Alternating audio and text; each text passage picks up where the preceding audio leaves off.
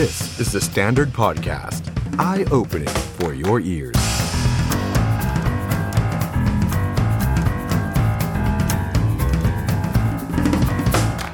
สวัสดีครับคุณผู้ชมครับ ต้อนรับเข้าสู่ The Standard Now ครับ วันนี้มาคุยกันนะครับ2ทุ่มตรงโดยประมาณนะครับ จนถึง3ทุ่มครับพฤหัสบดีที่ 6 พฤษภาคม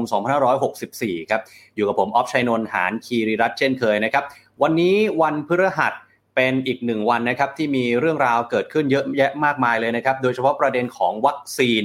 มีการถกเถียงกันมาตลอด ตั้งแต่เมื่อวานเมื่อวานซืนจนถึงวันนี้นะครับ วัคซีนโควิด -19 ตกลงแล้วยังไงกันแน่ ตกลงแล้วที่รัฐบาลกับเอกชนคุยกันเนี่ยตกลงมันยังไง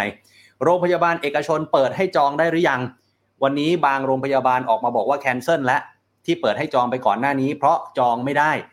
บางโรงพยาบาลเคยมีอยู่ในเว็บไซต์ บอกให้คนต่างประเทศในเมืองไทยเนี่ยเข้าไปกรอกได้ ปรากฏตอนนี้ก็ไม่มีแล้ว ตกลงมันยังไงกันแน่ แล้วการสั่งซื้อเป็นวัคซีนตัวไหนอะไรยังไง เดี๋ยววันนี้มาคุยกัน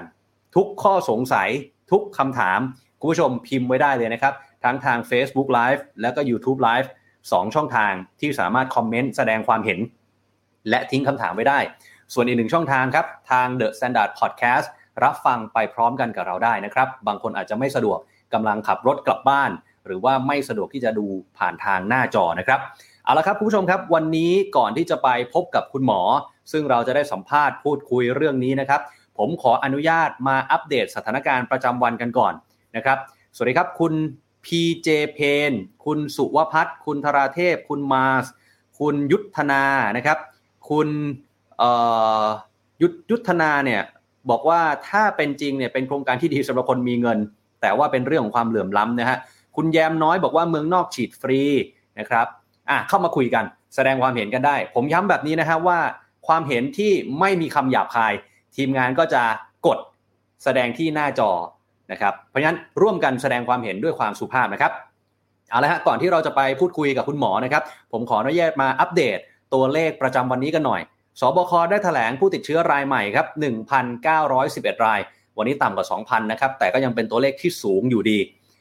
1,911 รายครับ ยอดผู้ป่วยสะสมตอนนี้ 76,000 กว่ารายแล้วนะครับ ทีนี้เป็นวันแรกครับคุณผู้ชม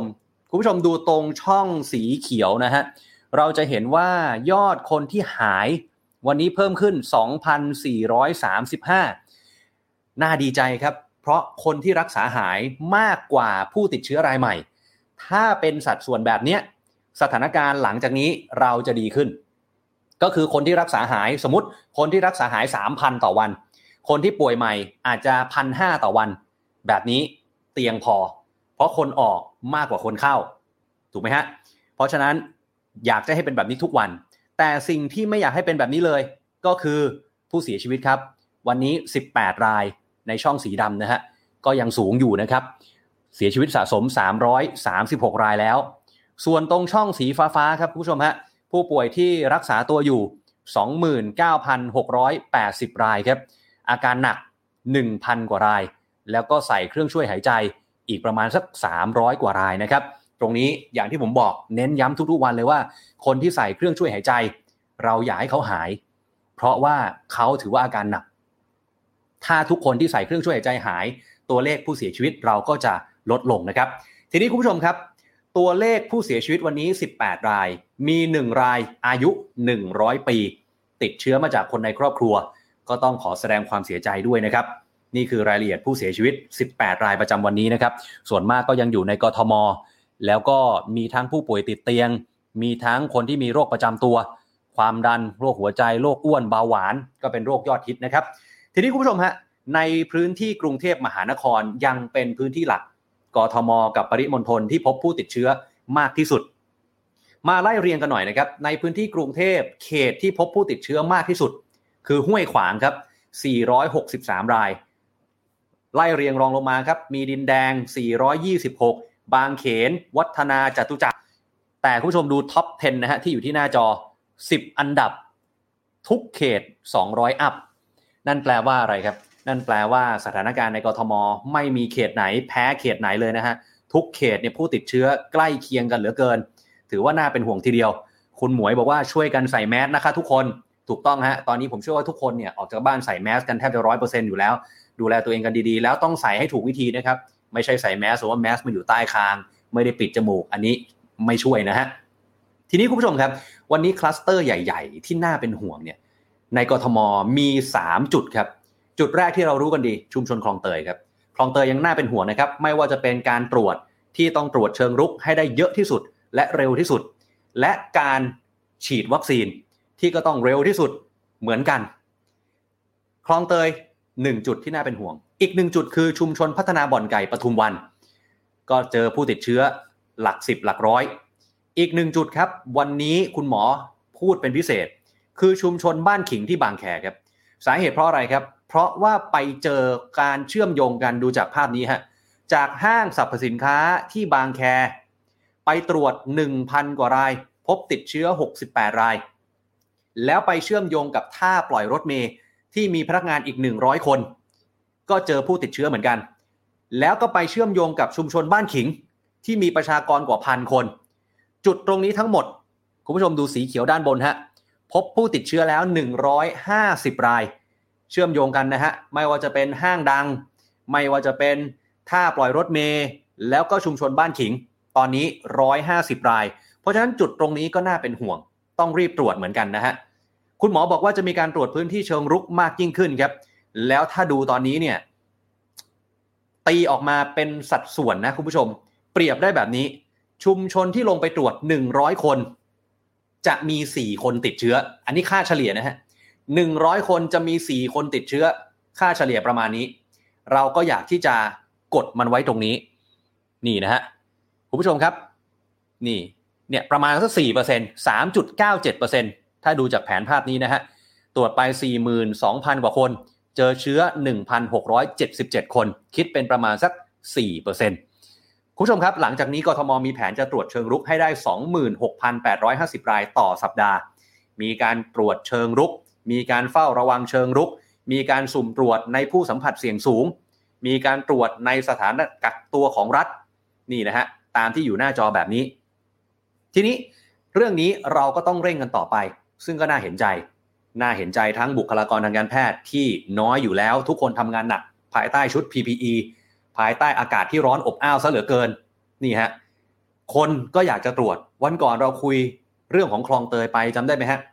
กลายเป็นว่าทุกคนก็เสี่ยงหมด ทุกคนก็อยากจะตรวจ แต่ว่าการตรวจมันก็มีปริมาณจำกัด แล้วเราก็เห็นภาพแบบนี้ฮะคือคนไปอคนไปต่อแถวกันเยอะไปหมด แล้วบางทีเนี่ยก็ต้องทบไปวันต่อไป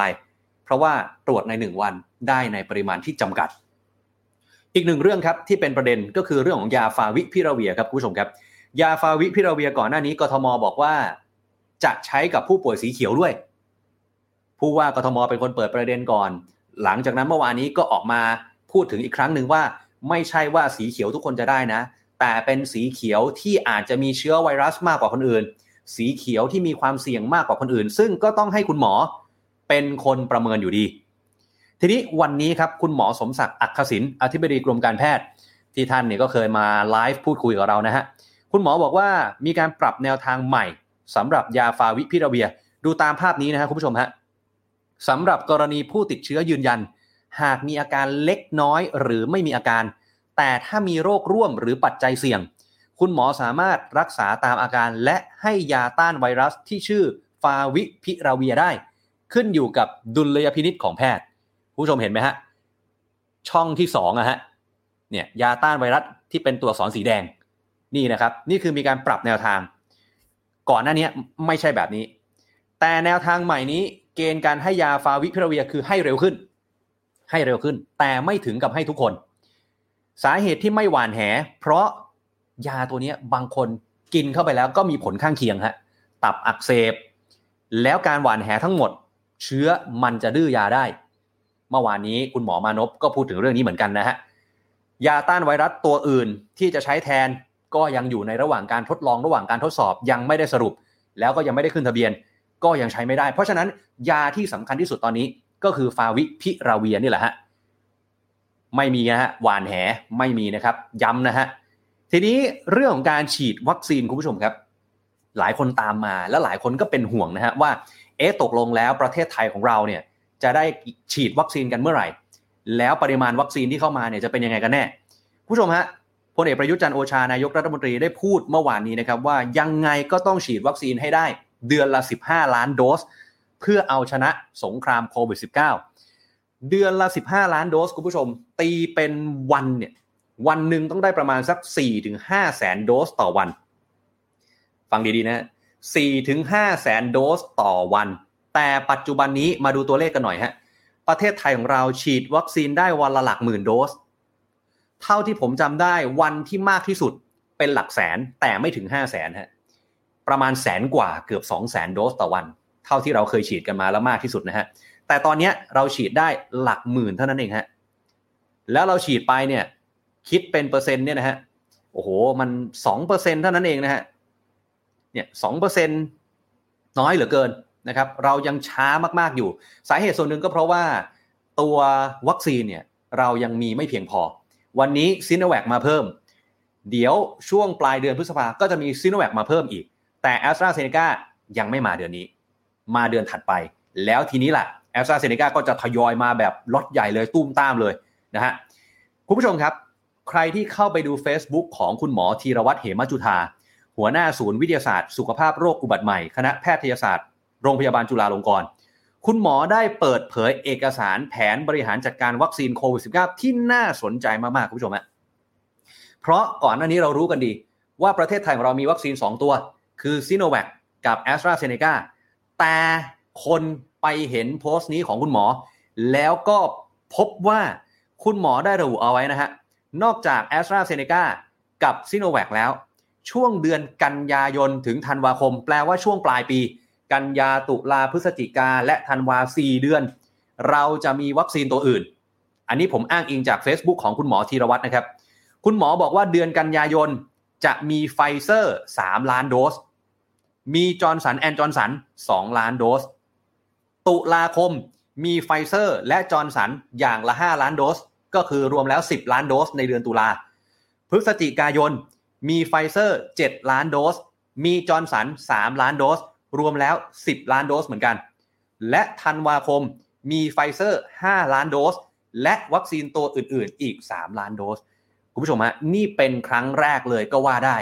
ที่เราได้เห็นแผนนี้ แล้วมีชื่อของวัคซีนตัวอื่น ที่ไม่ใช่ซีโนแวคกับแอสตราเซเนกาอยู่ในแผนที่จะฉีด นี่น่าจะเป็นครั้งแรกนะครับ แต่อย่างไรก็ตามนี่เป็นภาพและเป็นรายงานที่ไม่เป็นทางการ คือมาจาก Facebook ของคุณหมอธีระวัฒน์ แต่ไม่ได้ออกมาจากรัฐบาล ไม่ได้ออกมาจากศบค เพราะฉะนั้นเดี๋ยวต้องรอติดตามข้อมูลอย่างเป็นทางการจากศบคต่อไปว่า จะเป็นไปตามที่คุณหมอธีระวัฒน์ได้โพสต์ภาพนี้หรือเปล่า ว่าเดี๋ยวจะมีไฟเซอร์มานะ มีจอห์นสันแอนด์จอห์นสันมานะ ตั้งแต่กันยาถึงธันวาคม ทีนี้คุณผู้ชมฮะพูดถึงเรื่องวัคซีน มันมีอีกหนึ่งประเด็นที่มีข่าวคราวตลอดตั้งแต่เมื่อวานนี้เรื่องไฟเซอร์ถูกไหมฮะจำได้ไหมฮะไฟเซอร์ที่อดีตนายกทักษิณชินวัตรออกมาเปิดประเด็น สุดท้ายไม่มีนะไม่มีการจำหน่ายไม่มีการนำเข้าผ่านสำนักงานในประเทศไทย ทางไฟเซอร์ประเทศไทยก็ออกมายืนยันเอง แต่ทีนี้ปรากฏมันก็มีตัวอื่นที่พูดถึงกระแสของวัคซีนทางเลือกถูกพูดถึงเยอะแยะมากมาย บางคนก็บอกว่าเป็นเพราะความไม่เชื่อมั่นในวัคซีนบางตัวของรัฐบาล แต่รัฐบาลก็ปฏิเสธก่อนหน้านี้ว่า เอกชนเนี่ยก็ไม่สามารถไปจัดหาซื้อวัคซีน จากบริษัทผู้ผลิตวัคซีนโดยตรงได้ ต้องผ่านองค์การเภสัชกรรมเท่านั้น ทีนี้คุณผู้ชมฮะก่อนหน้านี้นายกสมาคมโรงพยาบาลเอกชน ก็ได้เปิดเผยออกมาแบบนี้ ว่า AstraZeneca Sinovac ไฟเซอร์และสปุตนิกวีรัฐจัดหาเอง เพราะว่าผู้ผลิตเนี่ยเขาต้องการขายให้กับรัฐ แต่วัคซีนทางเลือกที่เอกชนจะเอาเข้ามาได้ แล้วอยู่ระหว่างการยื่นจดทะเบียนกับอย. ของเราก็คือโมเดอร์นา แต่ทั้งนี้ทั้งนั้นก็ต้องซื้อผ่านองค์การเภสัชกรรมอีกทีหนึ่งนะฮะ แล้วเอกชนก็ไปซื้อต่อ แล้วพอโมเดอร์นาเนี่ยขึ้นทะเบียนเรียบร้อย ก็จะสามารถกระจายแล้วก็ขายผ่านองค์การเภสัชกรรม ให้กับโรงพยาบาลเอกชน ทีนี้ทั้งนี้ทั้งนั้นมันก็มีข่าวออกมาวันนี้ที่ค่อนข้างใหญ่โตทีเดียวก็คือเรื่องของราคาคุณผู้ชมฮะบางคนก็ตัดพ้อน้อยใจว่า โอ้โห เอกชนเอาเข้ามาต้องมาคิดราคาด้วย ประเทศอื่นเนี่ยเขามีตั้งหลายตัวให้เลือก ก็มีการฉีดฟรีทุกตัวเลยนะฮะของเราเนี่ยบางคนก็มาเถียงนะฮะก็ก็มีข้อมูล 2 ฝั่ง บางคนก็บอกว่าอ๋อถ้าคุณอยากฉีดฟรี คุณก็ไปฉีดซีโนแวคหรือว่าแอสตราเซเนกาสิ เพราะว่ารัฐเอา 2 ตัวนี้เข้ามา แล้วรัฐก็อาจจะเอาตัวอื่นเข้ามาเพิ่มเติมอีก 30 กว่าล้านโดส ก็ไปรอตรงนั้นละกัน แต่บางคนเขาก็บอกว่าเขามีกำลังจะจ่าย มีสตุ้งสตางค์พร้อมที่จะจ่ายไม่อยากจะรอรัฐก็ว่ากันไป แต่ทีนี้ราคาต้นทุนของโมเดอร์นา ที่จะเอาเข้ามาผ่านองค์การเภสัชอยู่ที่ประมาณสักเกือบเกือบ40 ดอลลาร์สหรัฐ ตีเป็นเงินไทยก็พันกว่าบาท ราคานี้ยังไม่รวมภาษีมูลค่าเพิ่มนะฮะ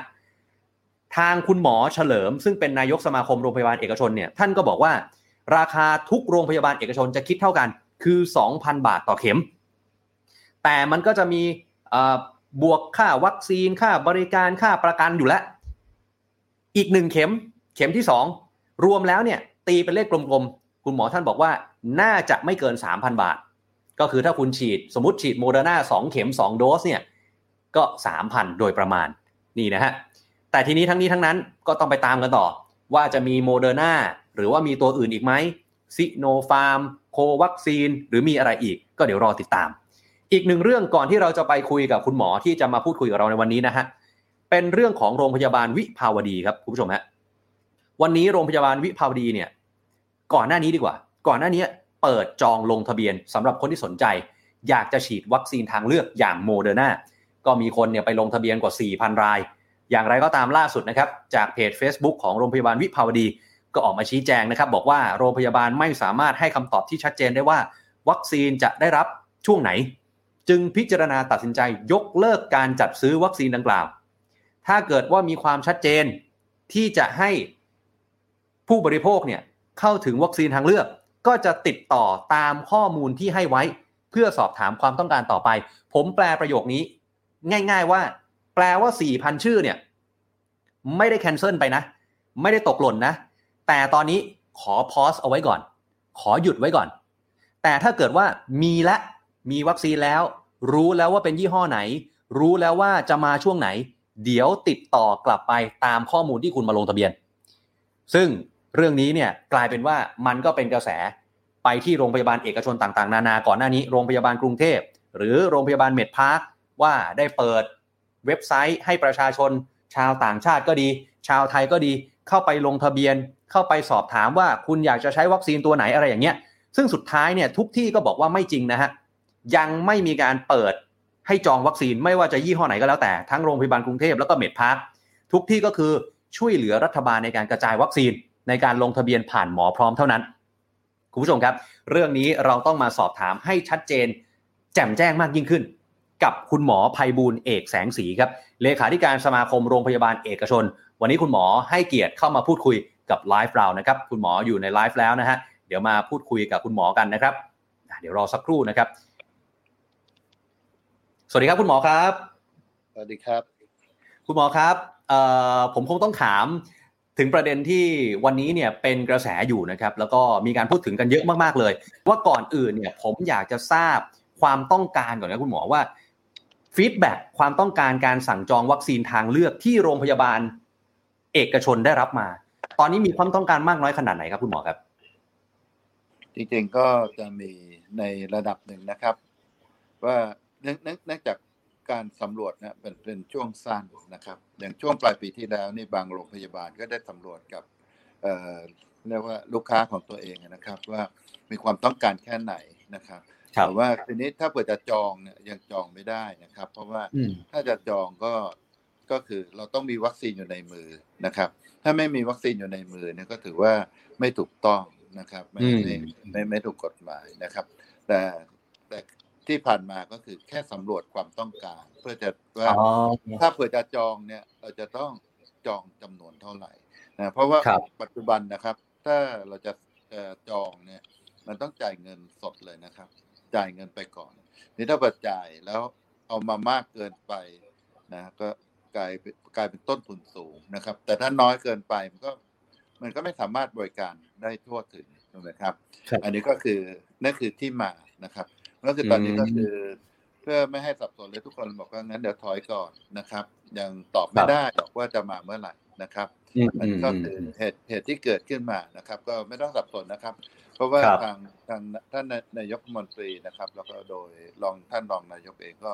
ได้แจ้งไว้แล้วว่า เรามีวัคซีนทางเลือกนะครับนี่วัคซีนนี่เป็นยังไงนะครับ จริง ๆ วัคซีนมันมีหลายหลายแบบนะครับ อย่างซิโนแวคเนี่ยคือเป็นเชื้อตายนะครับ แล้วก็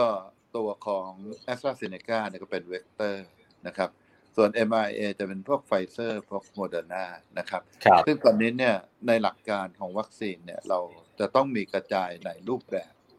อืมเพราะว่าการตอบสนองในการในการป้องกันเนี่ย ถ้าเราไปที่ใดที่หนึ่ง เกิดมันมีเชื้อกลายพันธุ์แล้วก็ดื้อในอีกจุดหนึ่งนะครับ กลายว่าเราป้องกันไม่ได้เลยอย่างเงี้ยมันก็จะหมดเลยมันคือก็จะมีความหลากหลาย อันนั้นคือ คือในของรัฐบาลเองเนี่ยก็คิดว่าจะเลือกเพิ่มมาอีกสองหรือสามชนิดนะครับนอกจากตอนนี้มีซิโนแวคใช่ไหมครับ มีแอสตราเซเนกาอืมก็อาจจะมีพวก mRNA นะครับ ซึ่ง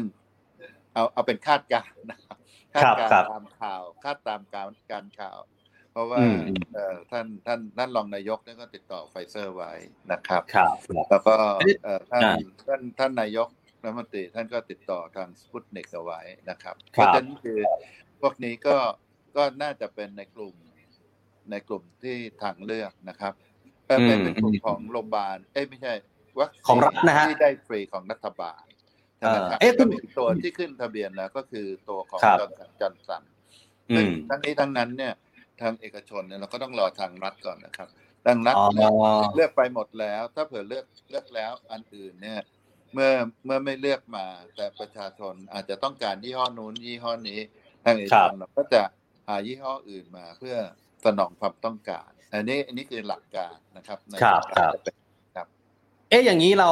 เอาผมสรุปเมื่อกี้ก่อนนะฮะก็คือว่า ที่ก่อนหน้านี้เราเห็นว่าโรงพยาบาลเอกชนบางแห่งเนี่ยเปิดให้ลงทะเบียน สรุปง่ายๆก็คือไม่ใช่จอง แต่ว่าเป็นการสำรวจความคิดเห็นสำรวจความต้องการของผู้บริโภคถูกไหมฮะถูกต้องครับ อ่า แล้วตอนนี้เนี่ยเมื่อกี้คุณหมอบอกว่าโอเคของรัฐมีตัวนั้นตัวโน้นตัวนี้ แต่มันมีตัวหนึ่งที่วันเนี้ยมันเป็นกระแสแรงมากๆเลยว่า อุ้ยทางโรงพยาบาลเอกชนเนี่ย จะเอาตัวโมเดอร์นาเข้ามา อันนี้เรามีการเคาะหรือว่าฟันธงหรือยังฮะครับ อันอันนี้คือตาม ตามตามตามที่ได้รับทราบมาเนี่ยนะครับ ก็คือครับทางของเอ่อ mRNA นะฮะมีสองตัวมีไฟเซอร์กับโมเดอร์นา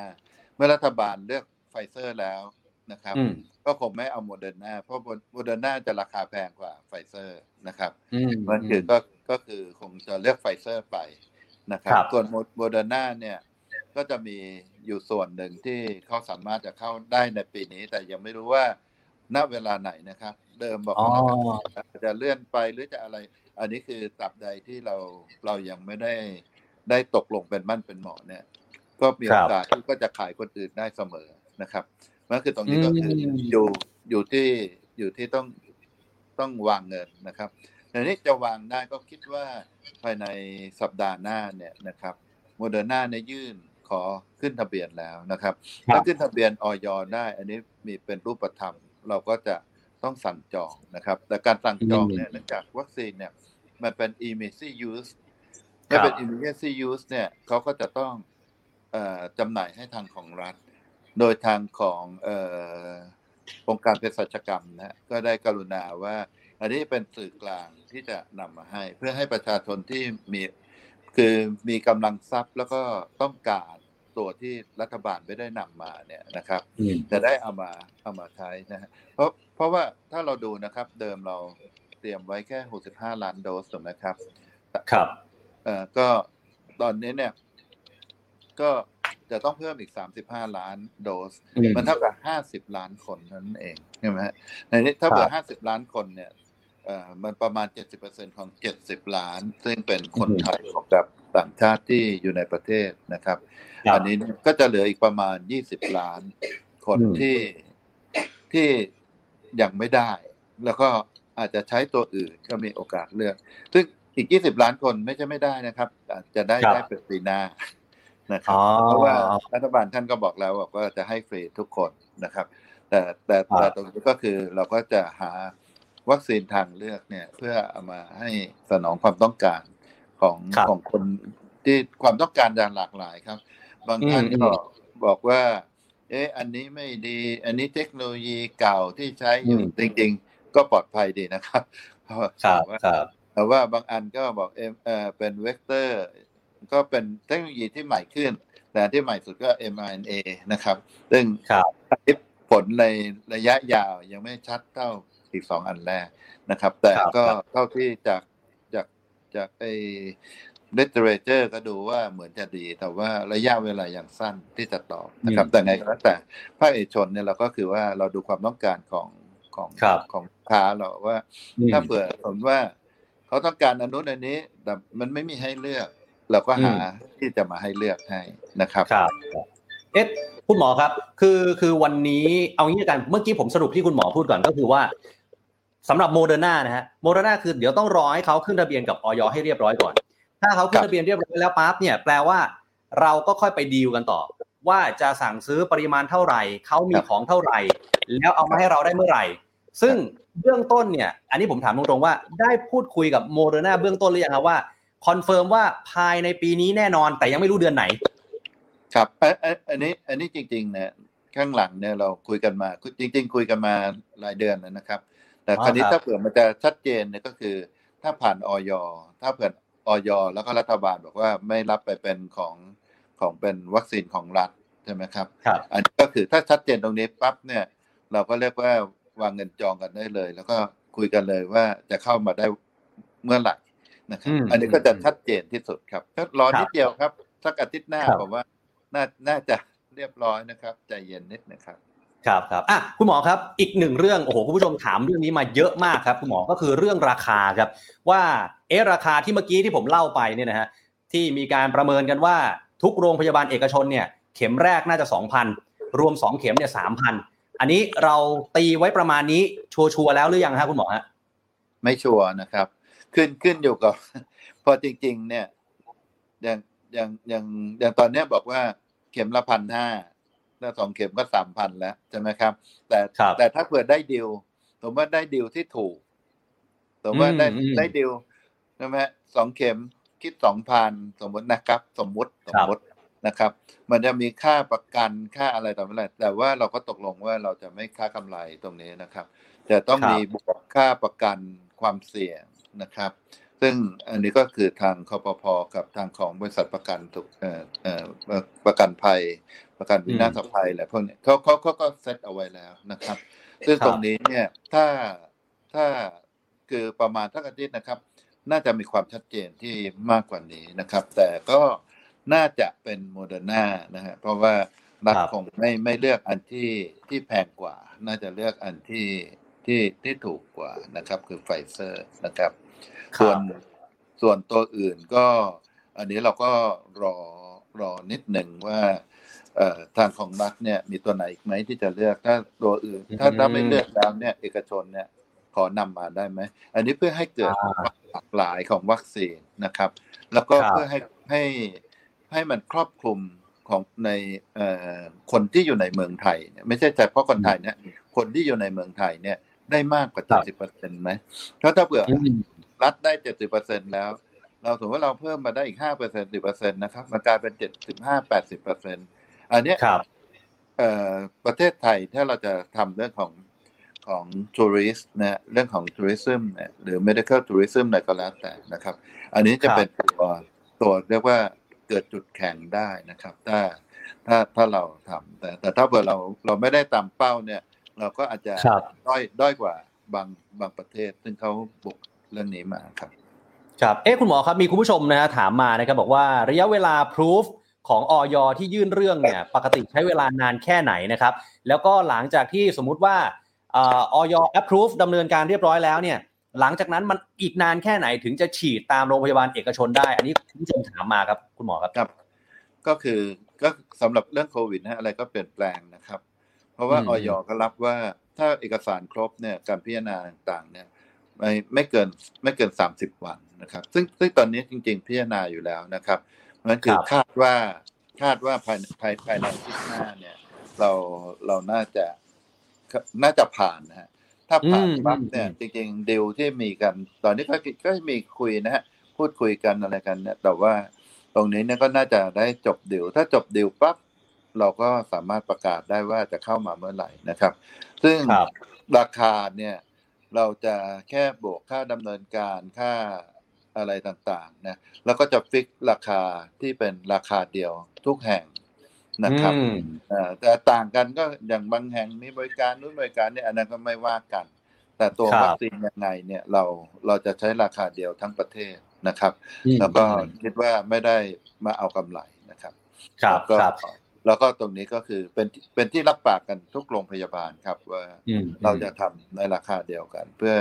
เพื่อให้มันครอบคลุมมากที่สุดครับ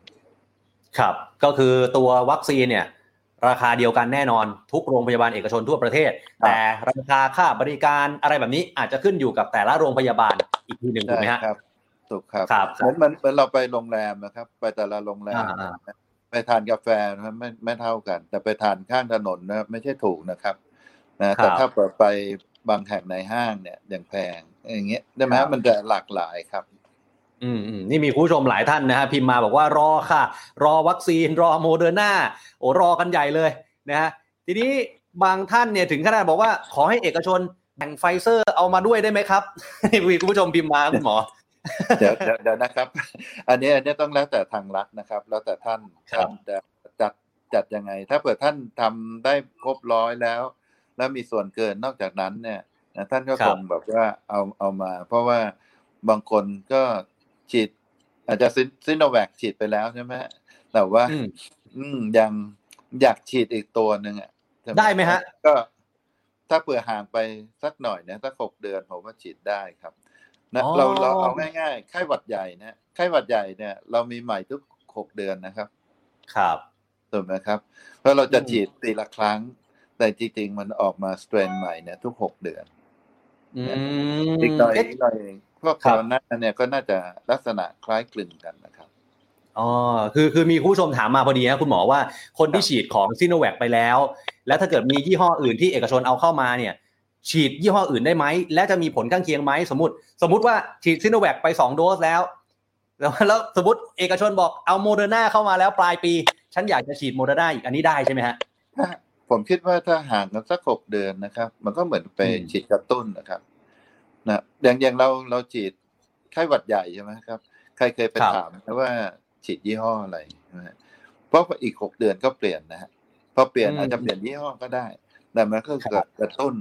เรื่องภูมิต้านทานสำหรับไข้หวัดใหญ่ อันนี้ก็ลักษณะคล้ายกันครับ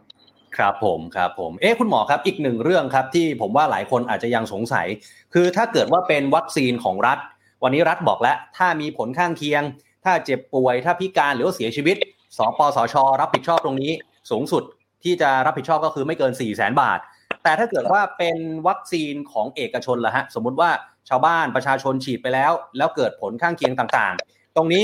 เรื่องของการเยียวยาการรับผิดชอบการชดเชยจะเป็นยังไงฮะอ๋อครับอันอันนี้คือวัคซีนทุกเข็มเนี่ยนะอย่างที่เรียนไปตั้งตั้งแต่ต้นนะเราต้องทำประกันทุกเข็มนะฮะครับมันคือก็จะมีจะมีค่าใช้จ่ายตรง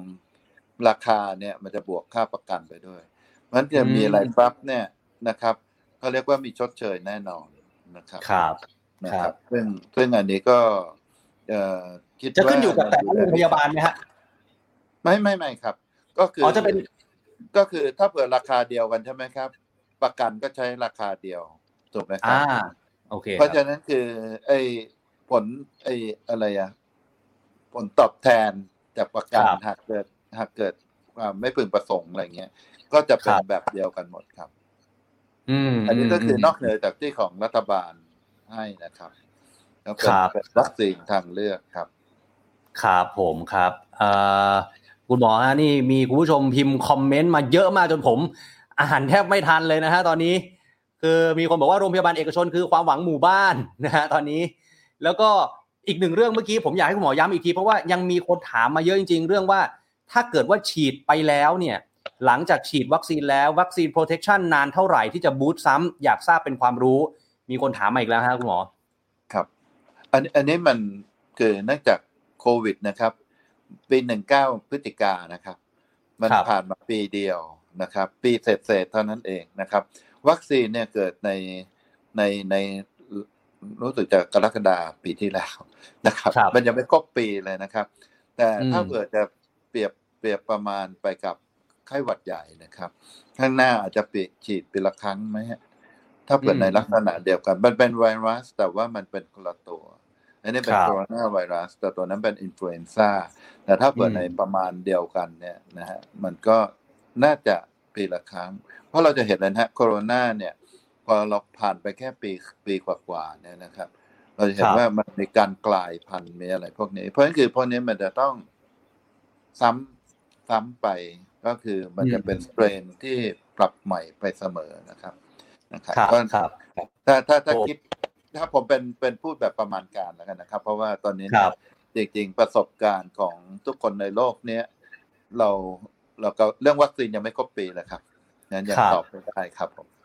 ครับผมโอเคครับวันนี้ขอบพระคุณคุณหมอนะครับ รบกวนเวลาเท่านี้นะครับ ถ้าเกิดโอกาสหน้ามีอะไรสอบถาม เดี๋ยวจะรบกวนไปเพิ่มเติมนะครับ คุณหมอ วันนี้ขอบพระคุณนะครับ ครับ สวัสดีครับ นี่คือคุณหมอภัยบูลเอกแสงสีนะครับคุณผู้ชมครับเป็นเลขาธิการสมาคมโรงพยาบาลเอกชนนะครับ หลาย ๆคำถามนะฮะก็เชื่อว่าคุณหมอก็ตอบแล้ว ผมสรุปแบบนี้ละกันว่าโมเดอร์นาที่วันนี้มีข่าวว่าเข็มแรก 2,000 2 เข็ม 3,000 คุณหมอบอกว่านี่เป็นราคาที่เคาะเอาไว้เบื้องต้น แต่อาจจะไม่ใช่ราคานี้ เพราะถ้าดีลได้ถูกกว่านี้ ซึ่งก็มีโอกาส ราคาก็อาจจะลดลงมา แล้วก็ระยะเวลาตอนนี้ก็ยังไม่ชัวร์ ว่าจะเป็นเดือนกรกฎาคม หรือจะเป็นปลายปี แต่แนวโน้มน่าจะภายในปีนี้แน่นอน เพราะว่าตอนนี้โมเดอร์นาเนี่ยขึ้นทะเบียนกับอย. กำลังจะเสร็จแล้ว คุณหมอเมื่อกี้ที่บอกเราเนี่ยก็คือภายในสัปดาห์หน้า การขึ้นทะเบียนกับอย. ของโมเดอร์นาน่าจะเสร็จสิ้น พอขึ้นทะเบียนกับ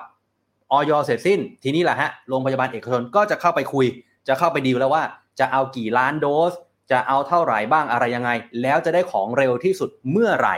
ส่วนราคาวัคซีนเป็นราคาเดียวทั่วประเทศ แต่แต่ละโรงพยาบาล ผมเข้าใจแบบนี้ว่าอาจจะมีค่าบริการที่ต่างกันพูดง่ายๆพูดตรงๆนะผมไม่อ้อมค้อมนะฮะผมเชื่อว่าทุกคนเข้าใจตรงกัน โรงพยาบาลที่เกรด A โรงพยาบาลที่แพงหรูหราหน่อย ก็อาจจะบวกค่าบริการที่ที่ที่มากหน่อย เมื่อกี้คุณหมอก็เปรียบเหมือนกับโรงแรม 5 ดาว 4 ดาว 3 ดาวนะฮะ นี่คือใจความสำคัญน่าจะประมาณนี้ ส่วนเรื่องของการจองก่อนหน้านี้ ไม่ว่าจะเป็นโรงพยาบาลวิภาวดี หรือว่าโรงพยาบาลไหนก็แล้วแต่ที่เปิดให้จองเนี่ยสรุปง่ายๆ ยังไม่ได้เรียกว่าจอง เรียกว่าเป็นแบบสำรวจสำรวจความคิดเห็นของผู้บริโภคของพี่น้องประชาชนคนไทยว่า เอ๊ะคุณอยากได้วัคซีนตัวไหน คุณอยากฉีดเมื่อไหร่อะไรแบบนี้คุณมีกำลังทรัพย์มากน้อยขนาดไหนนี่นะฮะนี่คือข้อมูลล่าสุดนะครับจากทางฝากของโรงพยาบาลเอกชน คุณผู้ชมครับ ทีนี้มันมีอีกหนึ่งเรื่องที่อยากจะมาชวนคุย และอยากจะทราบความเห็นของคุณผู้ชมเช่นกัน ก็คือโครงการต่างๆ ที่คอรมอได้เคาะออกมาเมื่อวานนี้ เพียบเลยฮะโอ้โหผม ผมอ่านข่าวนี้แล้ว ตอนแรกผมงงเลยว่าโอ้ผมไล่เรียงแทบไม่ไหวเลยนะครับ ว่ามันมีอะไรบ้าง แต่เป็นโครงการที่เคาะออกมา เพื่อช่วยเหลือเยียวยาเรื่องของโควิด -19 อะมาไล่เรียงพร้อมกันจะได้ไม่งงนะฮะเริ่มจากเราชนะก่อนคุณผู้ชมครับ เราชนะ กลุ่มเป้าหมายคือ 33 ล้านคนโดยประมาณ วงเงินที่จะให้ให้เพิ่ม 2,000 บาท แบ่งจ่ายอาทิตย์ละ 1,000 ฟังดีๆนะฮะ แบ่งจ่ายอาทิตย์ละ 1,000 รวม 2 สัปดาห์เป็น 2,000 คนที่มีแอปเป๋าตังคุณจะได้งวดแรก 21 พฤษภาคม แล้วคุณจะได้อีกงวดหนึ่งก็คือ 28 พฤษภาคม แบ่งแบบนี้นะฮะ ก็คือได้ประมาณสักวันที่ 20 กว่าๆ เอางี้แล้วกันนะครับ สิ้นสุดการใช้จ่ายใช้ได้ถึง 30 มิถุนายน พูดง่าย ๆ มีเวลาให้คุณใช้ประมาณ 1 เดือนนิดๆสำหรับเราชนะ ไปที่ข้างๆม33 เรารักกัน กลุ่มเป้าหมายก็คือคนที่อยู่ในผู้ประกันตนมาตรา 33 นะฮะ 9 ล้านกว่าคน ขยาย อันนี้ราคาที่ให้หรือวงเงินที่ให้เท่ากับเราชนะ ก็คือสัปดาห์ละ 1,000 2 สัปดาห์ก็เป็น 2,000 กำหนดการจ่ายเข้าแอปเป๋าตังค์20 พฤษภาคม และ 27 พฤษภาคม เอาง่ายๆ ช่วงนี้คุณยังไม่ต้องรอนะฮะว่าโอ๊ยจะมีเงินงอกเงยขึ้นมาในแอปเป๋าตังค์เมื่อไหร่ ยังไม่เข้า 20 เป็นต้นไปถึงจะเข้า ทั้งเราชนะแล้วก็ม 33 เรารักกันนะครับ ทั้ง 2 โครงการคุณสามารถใช้ได้ถึง 30 มิถุนายน ตัดจบที่กลางปี ทีนี้ไล่เรียงมาเลยนะฮะ คนที่มีบัตรคนจนบ้างละ่ะ บัตรสวัสดิการแห่งรัฐ ระยะที่ 3 กลุ่มเป้าหมายประมาณ 13 ล้านกว่าคน จะเพิ่มวงเงินให้อีกเดือนละ 200 บาท ระยะเวลา 6 เดือน ก็ไล่ไปเลยฮะ ช่วงกลางปีเป็นต้นไป กรกฎาสิงหากันยาตุลาพฤศจิกาธันวา 6 เดือน ได้เดือนละ 200 บวกเพิ่มเข้าไปในบัตรคนจน ขยับมาฮะที่ทางขวา เพิ่มกำลังซื้อให้กับผู้ที่ต้องการความช่วยเหลือเป็นกรณีพิเศษ อันนี้ก็จะมีกลุ่มเป้าหมายประมาณสัก 2 ล้านกว่าคน เพิ่มให้เดือนละ 200 บาท ก็ได้แก่ผู้พิการทุพพลภาพอะไรอย่างเงี้ยนะฮะเดือนละ 200 ระยะเวลา 6 เดือนเช่นกัน ตั้งแต่กรกฎาไล่ไปจนถึงธันวาคม อีกหนึ่งโครงการที่หลายคนก่อนหน้านี้ก็ได้ใช้แล้ว ก็คือคนละครึ่ง ผู้ประกอบการเองก็ชอบนะฮะคนละครึ่งเฟสที่ 3 มาเหมือนกันคุณผู้ชมครับ รัฐบาลช่วยจ่ายครึ่งหนึ่งในแต่ละวัน วันหนึ่งคุณใช้ได้ไม่เกิน 150 บาทต่อคนต่อวัน แล้วจะให้ทั้งหมด 3,000 บาทต่อคน โครงการนี้กลุ่มเป้าหมายประมาณสัก 30 กว่าล้านคน แบ่งออกเป็นคนที่เคยได้อยู่แล้ว ฟังดีๆนะฮะ คนที่เคยลงทะเบียนเฟสหนึ่งเฟสสองแล้วคุณได้อยู่แล้ว 15 ล้านคน คุณไม่ต้องลงทะเบียนใหม่ คุณที่เคยได้อยู่แล้วไม่ต้องลงทะเบียนใหม่สำหรับคนละครึ่ง 15 ล้านคน แล้วเขาจะเปิดเพิ่มอีก 16 ล้านคนสำหรับคนที่ยังไม่เคยได้รับสิทธิ์ ยังไม่เคยลงทะเบียน อันนี้จะเปิดให้ลงทะเบียน แต่เดี๋ยวรอประกาศจากกระทรวงการคลัง ว่าจะเปิดเมื่อไหร่ แต่คาดว่าคนละครึ่งเฟสสามจะมากรกฎาคมเป็นต้นไป พูดง่ายๆคือเขาไม่ให้โครงการมันทับซ้อนกันนะคุณผู้ชม เพราะว่าถ้าเราดูเนี่ยเราชนะกับม 33 เรารักกันจะสิ้นสุดที่ 30 มิถุนายนถูกไหมฮะตัดจบที่ 30 มิถุนาคนละครึ่งก็จะมาต่อ ในเดือนกรกฎาคมเป็นต้นไป แต่รายละเอียดเดี๋ยวรอติดตาม นอกจากนี้ครับยังมีโครงการอื่นๆ มาไล่เรียงกันดู ยิ่งใช้ยิ่งได้อะขวามือนะฮะอันนี้เป็นโครงการใหม่ใหม่ซิงๆเลย เชื่อว่าหลายคนเนี่ยก็ยังไม่เข้าใจ เพราะรายละเอียดมาน้อยมาก คงต้องรอกระทรวงการคลังอีกครั้งหนึ่งแต่คร่าวๆเป็นแบบนี้ คือรัฐจะมี e-voucher มอบให้กับประชาชนที่ไป จับจ่ายซื้อสินค้าอาหารเครื่องดื่มค่าบริการกับผู้ประกอบการที่จดทะเบียนภาษีมูลค่าเพิ่ม ไม่เกิน 5,000 บาทต่อคนต่อวัน สูงสุดไม่เกิน 7,000 บาทต่อคน จะเริ่มกรกฎาคมเช่นกัน ทีนี้คาดว่าจะมีคนเข้าร่วมเนี่ยก็หลายสิบล้านคนเหมือนกัน แต่คุณผู้ชมฮะแต่ฟังดีๆนะฮะคนที่ใช้คนละครึ่ง จะเข้าร่วมยิ่งใช้ยิ่งได้ไม่ได้ นี่ เพราะฉะนั้นอาจจะต้องเลือก เดี๋ยวรอรายละเอียดของยิ่งใช้ยิ่งได้ว่าเป็นยังไงนะเราจะได้มาเวทน้ำหนักว่าเราจะเข้าคนละครึ่งไหมหรือเราจะเข้ายิ่งใช้ยิ่งได้ อันไหนเหมาะสมกับเรามากกว่ากัน เลือกได้อันเดียวนะครับ ทีนี้ยังมีมาตรการลดค่าน้ำค่าไฟ ซึ่งรายละเอียดเนี่ยค่อนข้างเยอะ แต่ผมสรุปง่ายๆแบบนี้แล้วกัน ค่าน้ำลด 10%สำหรับบ้านที่อยู่อาศัยและกิจการขนาดเล็ก ค่าไฟใช้ไฟฟ้าฟรี 90 หน่วยแรกสำหรับคนที่ใช้ไฟฟ้าไม่เกิน 150 หน่วยนะฮะแล้วหลังจากนั้นก็จะเป็นสัดส่วนที่ลดหลั่นตามกันไป มันก็จะมีรายละเอียดอยู่ แต่ใช้เดือนเมษายนเป็นเกณฑ์ พูดง่ายๆ ค่าน้ำค่าไฟที่จะลดเนี่ยคือลดเดือนพฤษภาคมกับมิถุนายน หลายคนก็วิพากษ์วิจารณ์นะฮะว่าโอ้โห คือค่าไฟเดือนเมษายนเนี่ยมันสูงที่สุดเลยนะเพราะว่ามันหน้าร้อน ก็อยู่บ้านเปิดแอร์บางคนก็ work from home ตั้งแต่เมษา แล้วดันเอาเมษามาเป็นเกณฑ์เนี่ยมันก็ดูจะไม่ค่อยแฟร์ดูจะไม่ค่อยช่วยอะไรเท่าไหร่นะบางคนก็บ่นหลายคนก็บ่นเนี่ยคุณผู้ชมก็บ่นก็มาในคอมเมนต์ของเราเต็มไปหมดเลยนะฮะเอาละฮะนี่คือโครงการต่างๆ ที่รัฐเคาะออกมาซึ่งรายละเอียดเนี่ยผมเชื่อว่า เดี๋ยวจะตามมาภายในสัปดาห์หน้า ความชัดเจนรายละเอียดต่างๆ อย่างเป็นทางการ เดี๋ยวรอกันเลยนะฮะ เอาละครับคุณผู้ชมครับนี่คือทั้งหมดของ The Standard Now ประจำวันนี้ เรื่องของวัคซีนที่จะจัดซื้อเข้ามาโดยโรงพยาบาลเอกชนเป็นยังไง ชี้ชัดเคลียร์ชัดประมาณหนึ่งแล้ว เดี๋ยวสัปดาห์หน้าโมเดอร์นาจดทะเบียนกับออยเรียบร้อย เรามาคุยกันใหม่ ว่าตกลงแล้วเอกชนจะเอามาเท่าไหร่ และได้เมื่อไหร่ น่าจะมีความชัดเจนมากยิ่งขึ้นนะครับ วันนี้ขอบพระคุณทุกคอมเมนต์นะฮะทั้งทาง Facebook Live แล้วก็ YouTube Live ผมเห็นหลายๆคอมเมนต์พยายามอ่านให้ได้มากที่สุด ทีมงานของเราก็พยายามเอาคอมเมนต์ของทุกคนเนี่ยขึ้นมาหน้าจอให้ได้มากที่สุดนะครับ ขอบพระคุณทุกท่านสำหรับทุกการติดตาม วันนี้ผมลาไปก่อนนะครับ พบกันใหม่2ทุ่มตรงโดยประมาณ ฝากกดไลค์กดแชร์ไลฟ์นี้ กด subscribe กดติดตาม The Standard ไว้ด้วยครับ วันนี้ผมออฟชัยนนท์และทีมงานลาไปก่อนนะครับ สวัสดีครับ The Standard Podcast. Eye Open for your ears.